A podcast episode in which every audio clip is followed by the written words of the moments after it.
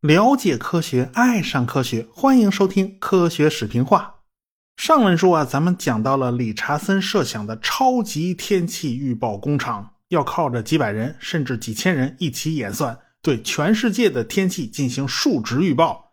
呃，这个设想很宏伟啊。如今我们用大型电子计算机就是这么干的，但是在当年，毫无疑问是做不到这一点的。有幸的是。老头一直活到了电子计算机问世，而且用电子计算机来计算天气预报也正式开始起步了，所以他能够看到这个结果，这辈子也算是不遗憾了。当时给老爷子寄送论文的那个美国气象学家叫朱尔查尼啊，他也和挪威的皮耶克尼斯父子开创的这个贝尔根学派有着非常深的联系。挪威的这个贝尔根气象研究所有点像二十世纪气象学的黄埔军校的意思啊，很多对天气预报和气象研究做出重要贡献的人都和这个研究所有联系。当然了，呃，这个研究所最重要的一位气象学家，则是老爷子威廉的儿子雅科比·皮耶克尼斯。这个雅科比小的时候啊，就一直跟在父亲屁股后面啊，就到处溜达，因为。他爹老威廉经常换工作，经常跳槽，所以也就经常搬家。这孩子也就跟着到处搬家。后来嘛，这个老爹开创了贝尔根的气象研究所，儿子雅科比自然就成了得力干将了。一九一八年，他就成了气象研究所的首席预报员。就在一九一八年的十月份。二十岁的雅科比就完成了一篇论文，名字叫《移动中的气旋》。这篇论文呢是发表在了《挪威科学院学报》上，前后一共八页啊。这篇文章可以说是有里程碑意义，也标志着挪威贝尔根学派的正式确立。这篇文章里面提到一个新的气旋模型，提出了一套崭新的观察和研究中纬度风暴和其他天气现象的三维模型。这个三维模型叫做符合线。呃，这个词在三维模型之中呢，就变成了不连续面的这种重要概念，也就是后来的封面。封面这个词儿啊，其实都是贝尔根学派发明出来的。这些专有名词就弄得大家云里雾里。其实呢，这个问题也不算太复杂。这两个气团相撞的地方，这个空气是如何流动的呢？道理很简单。这个空气是向上的，因为两个气团各不相让嘛，都想往前走，但是大家都没地方去，能走的地方你总不能向下嘛，那只能往上。中间这个上升气流地带就叫符合线。呃，既然这个气流是上升的嘛，呃，这就不是一个平面模型能描述的，它一定是个三维模型，而且还涉及到高空气流的流动情况。实际上，我们可以把两个气团比喻为互相咬合的齿轮，就互相带动着对方在垂直方向啊上要是要兜圈子的。当然，这种事儿我们说起来简单，但是如果相遇的气团是冷暖气团呢？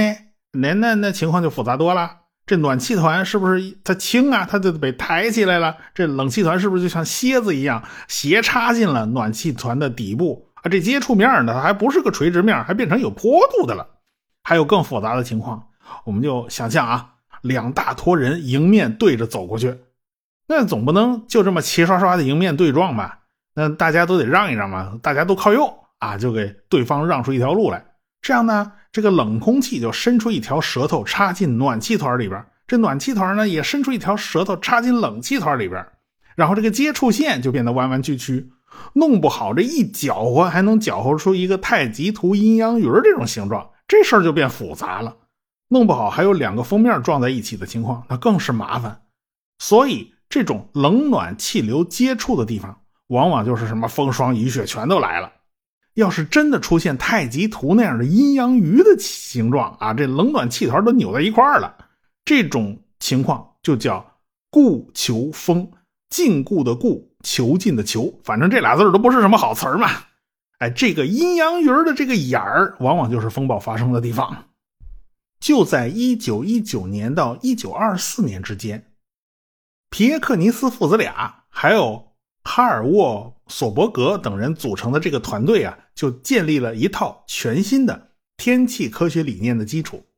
有一个瑞典的年轻学者叫托尔贝吉隆，就提出了“固球风”这个概念。哎，这词儿是他提出来的。后来这些成果呢，被写在了《气旋的生命周期和大气环流的疾风理论》这篇论文里面，在一九二三年发表的。这篇论文提出了一个疾风理论，说白了就是地球的极地上空有个冷空气的帽子戴在头上，在赤道地区有一个暖空气的腰带，这冷空气时不时就伸出个舌头往南伸，这暖空气也时不时伸出个舌头往北伸。中间这个冷暖气流交锋的地带啊，就会出现弯弯曲曲的接触线。这种在中纬度地区绕地球一圈的接触线，就是所谓的极风。因为地球是对称的嘛，所以极风也是俩，北边有一个，南边还有一个。因为地球上有非常复杂的地形，有的地方是陆地，有的地方是海洋啊。到底是冷空气打败了热空气，还是热空气打败了冷空气，那就不一定了。所以，接触线上高空的部分，往往就是高空急流穿过的路线。雅克比呢，因为这一系列出色的研究，在一九二四年就拿到了博士学位。你瞧人家这博士学位，那含金量是真高啊！挪威还有一个著名的探险家啊，他叫阿蒙森。他在一九零九年的时候，听说美国人罗伯特皮里啊，第一个到达了地球的北极啊，是从冰上走过去的。这个阿蒙森本来呢有计划要去探测北极海盆，但是听说这件事以后，啊，他知道自己要是再去北极探险的话呢，这个筹集资金可能会有点困难啊。呃，毕竟第一名已经让别人拿走了嘛，所以他就改去南极探险。这样的话呢，忽悠投资人的比较容易啊。南极点还没人去过呢。阿蒙森呢就为此准备了很长时间，一直到一九一一年的一月份。他在南极建立了一个大本营。到一九一一年的十二月十四日，阿蒙森领导的探险队就顺利的到达了南极点，比他的竞争对手斯科特稍稍早了那么一点所以，如今在南极点上有一个美国的科考站，就被命名为阿蒙森斯科特啊，就是为了纪念这两位杰出的探险家。后来，斯科特在回程途中就遭遇了不幸，他没能活着走出南极冰原。这个阿蒙森呢，就幸运多了。这家伙是真幸运，他来来回回在南极、北极折腾了好多趟，他都没死。一九一八年，阿蒙森探测了东北水道，也就是说，从白令海峡进入北冰洋，然后贴着俄罗斯的海岸转圈圈，然后从挪威附近进入大西洋。这段航线呢，是千里冰封，万里雪飘。那船经常就被封在了极地的冰雪之中，冻得海里面走不了了，前后左右全冻上了。所以这条路他足足走了有三年，一直到一九二一年他才进入大西洋。到了一九二三年，阿蒙森又打算乘坐飞机飞越南极点，但是这次尝试显然是失败的。所以呢，他又开始筹集资金，试图从阿拉斯加飞往斯瓦尔巴德群岛，也就是说乘飞机横穿北极。他一直准备到了1925年，这阿蒙森领着两架飞机就开始穿越北极之旅啦。这两架飞机呢是德国造的道尔尼鲸鱼飞机。这两架飞机的机翼啊是被高高的举在机身之上，它不是装在机身中间的啊。然后发动机呢是装在机翼中间轴线上，而且还是在机翼之上，而且一前一后两个螺旋桨。这种结构可以保证飞机的机身在冰面上滑行，它不会撞到螺旋桨上，因为发动机被举高高嘛，所以比较适合北极飞行。每架飞机可以乘坐两名到四名飞行员啊，说白了也就这么几个人。说实话，面对北极那么恶劣的天气，这两架飞机的结构还是挺单薄的。结果有一架飞机坏了，就不得不迫降在了北极的冰原上。那儿距离北极点呢，还多少有点距离，大概是在北纬八十七度四十四分。这两个机组就没剩下多少吃的，所以他们只能一天吃四百克口粮啊，这个 这实在是不够，而且他们还要花很多的体力去铲雪呀，去铺跑道啊，就这么折腾了三个多星期。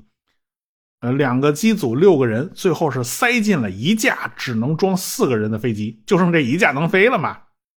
所以这一唯一的一架飞机飞的时候就显得特别沉重啊，开足马力，一直开到了跑道的尽头才勉强升空。当时大家都以为阿蒙森他们这回是死定了啊，没想到他们还活着回来了。但是很遗憾呢，这次飞机没穿过北极点嘛，所以阿蒙森还是不甘心。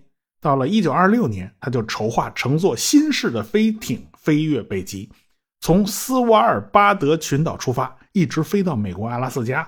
为这次探险行动提供气象服务的就是雅科比啊。首先，他是这方面专家；第二个，嗯，他是挪威老乡。这次呢，阿蒙森还是比较顺利的。他们于1926年5月11日离开了斯瓦尔巴德群岛，5月12日他们就飞到北极点了啊！而且在北极点上插上了挪威、美国以及意大利的国旗。阿蒙森是挪威人，这不用说了。他的探险伙伴叫埃尔斯沃斯，是美国人啊。这个飞艇设计师这一次也陪着他一块儿飞到了北极啊。毕竟飞艇坏了，就他会修嘛。所以这个飞艇设计师是意大利人，所以他们三个就把三国的国旗插到了北极点。然后呢，他们又再一次起飞了，飞了七十二小时，也就是在五月十四号早晨，他们顺利的在阿拉斯加的一个小村子着陆了。他成了。第一批顺利飞越北极点的人，所以这个阿蒙森可以说是南极、北极他都去过，而且花样百出啊！这个人他闲不住，而且还是个热心肠。一九二八年，有一条叫做“意大利号”的飞艇在北极遇难了，所以阿蒙森就乘坐飞机去营救，结果他乘坐的飞机就失踪了，至今也没有被找到。可以说，这个人是为探险奉献了一辈子，最后把命都搭上了。没办法。这就是探险家的宿命，一不留神扯得有点远啊！我们还是把话题扯回到雅科比这儿。就在阿蒙森去世的这一年，雅科比结婚了。到了1931年，他呢也离开了贝尔根的气象研究所，气象研究所嘛就交给他的同学皮特森掌舵了。这雅科比则前往了贝尔根的地球物理研究所，成了一名气象学教授。他终于拥有了梦寐以求的高层大气的资料。他把他所有的聪明才智都投入到了高层大气的波动发展以及它们与中纬度气旋的关系研究之中去了。到了一九三九年七月，这雅科比带着家人前往美国，开始了一次为期八个月的演讲旅行。你瞧他挑这日子，哼，就在这一年九月份，德军突袭波兰，第二次世界大战爆发，欧洲打起来了。到了一九四零年的四月份，挪威就被德国占领了。这一战就是五年，所以雅科比他们一家人想回挪威，他回不去了。既来之则安之啊，他们干脆就在美国定居了。呃，他也就成了加州大学洛杉矶分校的气象系主任。虽然那个时候美国人也还没参战了，但是美国人已经开始未雨绸缪了啊，所以他们就请雅科比帮忙在加州大学。组织一个气象学家的培养项目，因为天气预报这东西跟军事行动那是紧密相关的呀。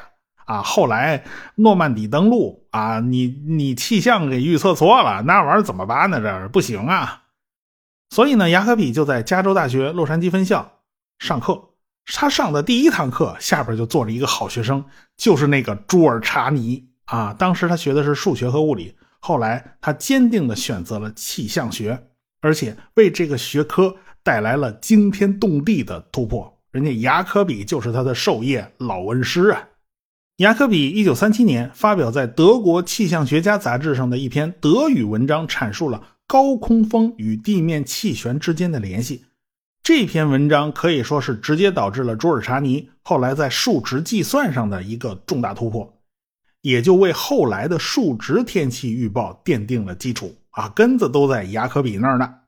到了二战以后啊，这都五十年代了，这雅科比都已经六十岁了，他已经成了气象学界的一代宗师，他可以说是桃李满天下。那时候，他把自己的兴趣转向了另外一个方面，那就是从混沌之中寻找规律。一九五七年到一九五八年有一个地球物理年活动，这是个全世界科学家跨国协作的科学计划。因为这次活动啊。所以就导致了美苏双方开始了太空竞赛。苏联一九五七年的十月四号发射了世界上第一颗地球人造卫星斯普特尼克一号，美国呢也就着急忙慌的发射了自己的第一颗人造卫星，叫探索者一号。而且探索者一号还发现了范艾伦辐射带啊，这次这个我们在以前航天史里面讲过。同样是在这一次的地球物理年活动之中。科学家们发现了大西洋海底有一座巨大的海底山脉，也就是大洋中脊。这档子事儿我们以前也讲过。反正这些发现都是地球物理年的科学成果。雅科比在工作上的巨大突破，就是因为这次地球物理年收集了大量的资料。当时啊，恰好是处于厄尔尼诺时期啊，所以科学家们就对海水为什么会变暖，他非常感兴趣。所谓的厄尔尼诺现象，就是南美洲沿海的水温会变得比以往更为温暖。南美洲太平洋沿岸的渔民发现呢，这过不了几年就会出现一种现象，那就是海里的鱼类呢大量死亡。后来才发现，哦，这是海水温度过高导致的啊。当然，这个温度过高不是说海水烧开了把把鱼煮熟了，不是这意思啊。所谓海水温度过高，实际上也就是高了那么一两度，但引起的后果已经很严重了。对于这种现象，秘鲁人就用西班牙语圣婴来命名，音译就是厄尔尼诺。当时大家都认为啊，这个厄尔尼诺现象不过是个局部现象。但是通过地球物理年收集的资料表明，厄尔尼诺现象它绝对不是个局部现象，它的影响要广泛的多呀。其实呢，大家对厄尔尼诺现象的研究呢，也是由来已久的。早期英国有个数学家叫吉尔伯特沃克，他在印度做季风研究的时候就发现了一个规律，那就是处于。热带太平洋地区的澳大利亚达尔文港和中太平洋附近的塔希提，它们表面气压具有一种规律性的此消彼长的关系。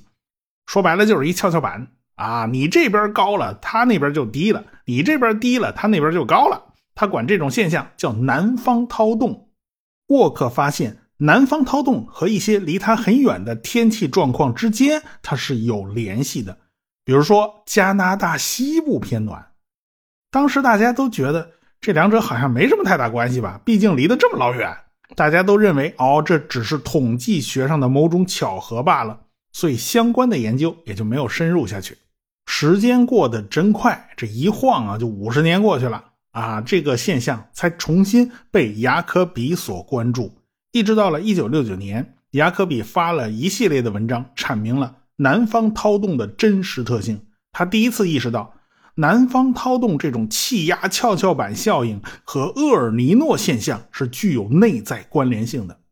在正常的年份，赤道上一直是刮偏东风的，北半球刮的是东北信风，南半球刮的是东南信风。这些信封就带着太平洋的海水自东向西流动。大家搞清楚方位啊！南美洲是太平洋东岸，咱们这边是太平洋西岸啊！别把东西搞倒了。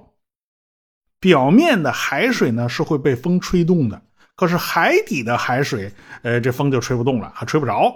所以表面的海水是自东往西流，但是深层的海水就会自西向东流，所以形成了一个循环的传送带。也就是说，下层的海水恰好是往南美洲沿岸流动，然后在南美洲沿岸冒头冒上来，所以南美洲沿岸的水温应该相对比较低才是对的。但是吧，由于某种原因导致东风减弱了，甚至倒过来变成西风了，那赤道上东太平洋地区的冷水上翻就会减少，甚至是停止，海水的温度自然就会比原来高得多。形成了大范围的海水温度异常增温，这股强劲的暖流就会沿着厄瓜多尔海岸南侵，使得冷水鱼类大量死亡。海鸟因为鱼都死了，它们也找不着吃的，所以就纷纷离去了。沿岸国家呢也会遭受巨大的损失，因为好多国家的渔民呢都是靠打鱼维持生计的，现在鱼全死了，你叫他们打什么呢？可是这个海水温度升高，可不仅仅是海里的事儿哦。这海水的温度要是高了，能把海面上空的空气它也全都烤热了。如果南美洲这边的空气被烤热了，就会形成上升气流，那其他地方的气流就要补偿过来啊。于是，在大气之中又形成了另外一种循环。这些暖空气上升到高层以后，温度会降低，会变冷。从高空是从东往西吹向亚洲这边，在低空是从西往东，形成了这么一个循环流动的方向。大家发现这气流方向好像不太对劲呢，是吧？按理说赤道上你应该是吹东风吧，这怎么就变成吹西风了呢？